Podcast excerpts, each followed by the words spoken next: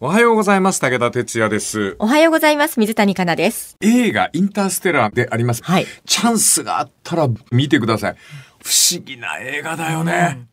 私、一回目見た時全くわかんなくて、うん。もう一回見た時に、名作の大作なんだなと思って。うん大ヒットはもちろんしておりません。だけど、はいかつての SF 映画の大ヒット、2001年宇宙の旅を思わせるような宇宙にいる別の存在というもの、そういうものを解き聞かせてくれる映画でありました。はい。とにかく彼らとしか呼びようのない存在がこの宇宙にあって、彼らが地球を救うために土星の脇にワームホールを開けてくれた。クーパーが来たことをブランド教授最高責任者は、もしかしてクーパーは彼らが選んだパイロットではないか。偶然は偶然に起きない。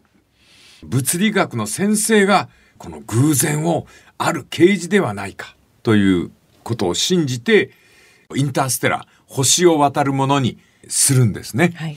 人類が住める星を目指してワームホールに飛び込んで探してほしいと、それでクーパーというこの元宇宙飛行士は息子とも別れ泣きじゃくるマーフィーも説得して宇宙へ飛び立つわけでありますが、さあ、ここのとこ皆さん覚えておいてください。このクーパーは10歳の女の子をなだめるために腕時計を残して泣きじゃくる子を振り切るようにして宇宙へ旅立つ。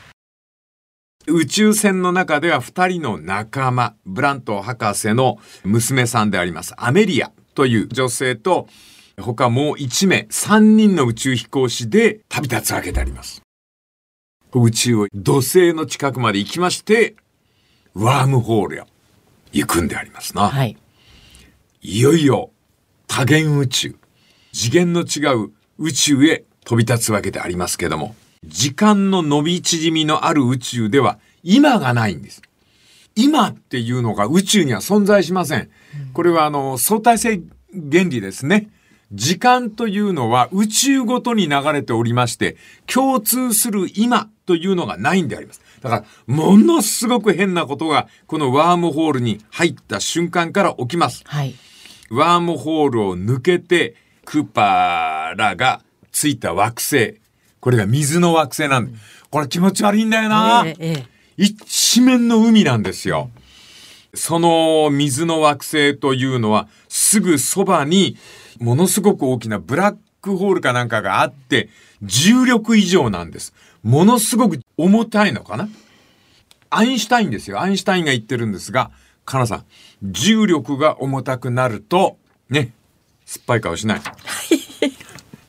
重力が重くなると、うん。時間の流れは、えあの映画の中では、うん確か、えー宇宙の1時間が地球の7年間そう、覚えてるだろう。な感じでした。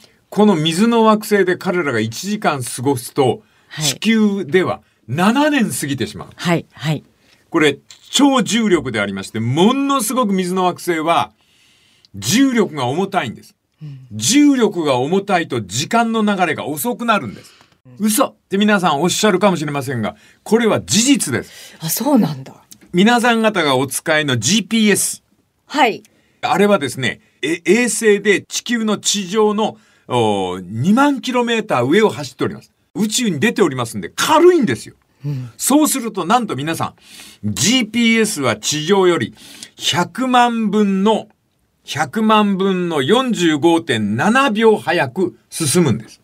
え、100万分のうん45.7秒って、うん、宇宙空間、時間のずれがあるわけ。はい時間の進み方が、はいえー高度2万メートルと地上では違うんです。うん100万分の45.7秒の差ができるんですが、これ地上に直しますとですね、2キロはい。の違いがある。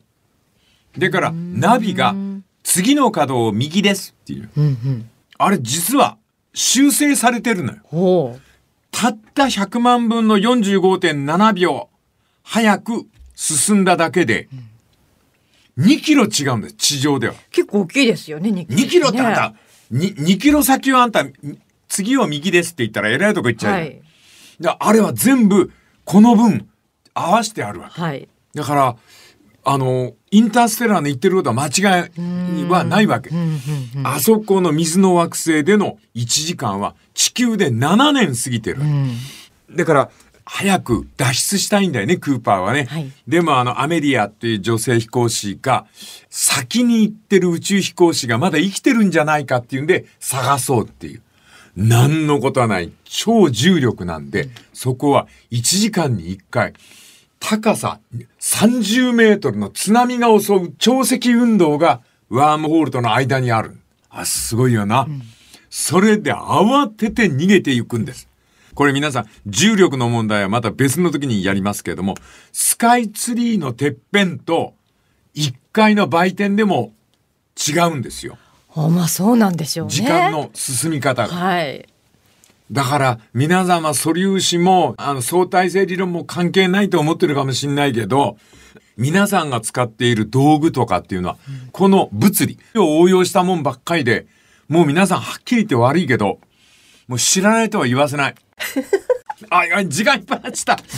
星を旅しましょう。この続きまた明日のまな板の上で。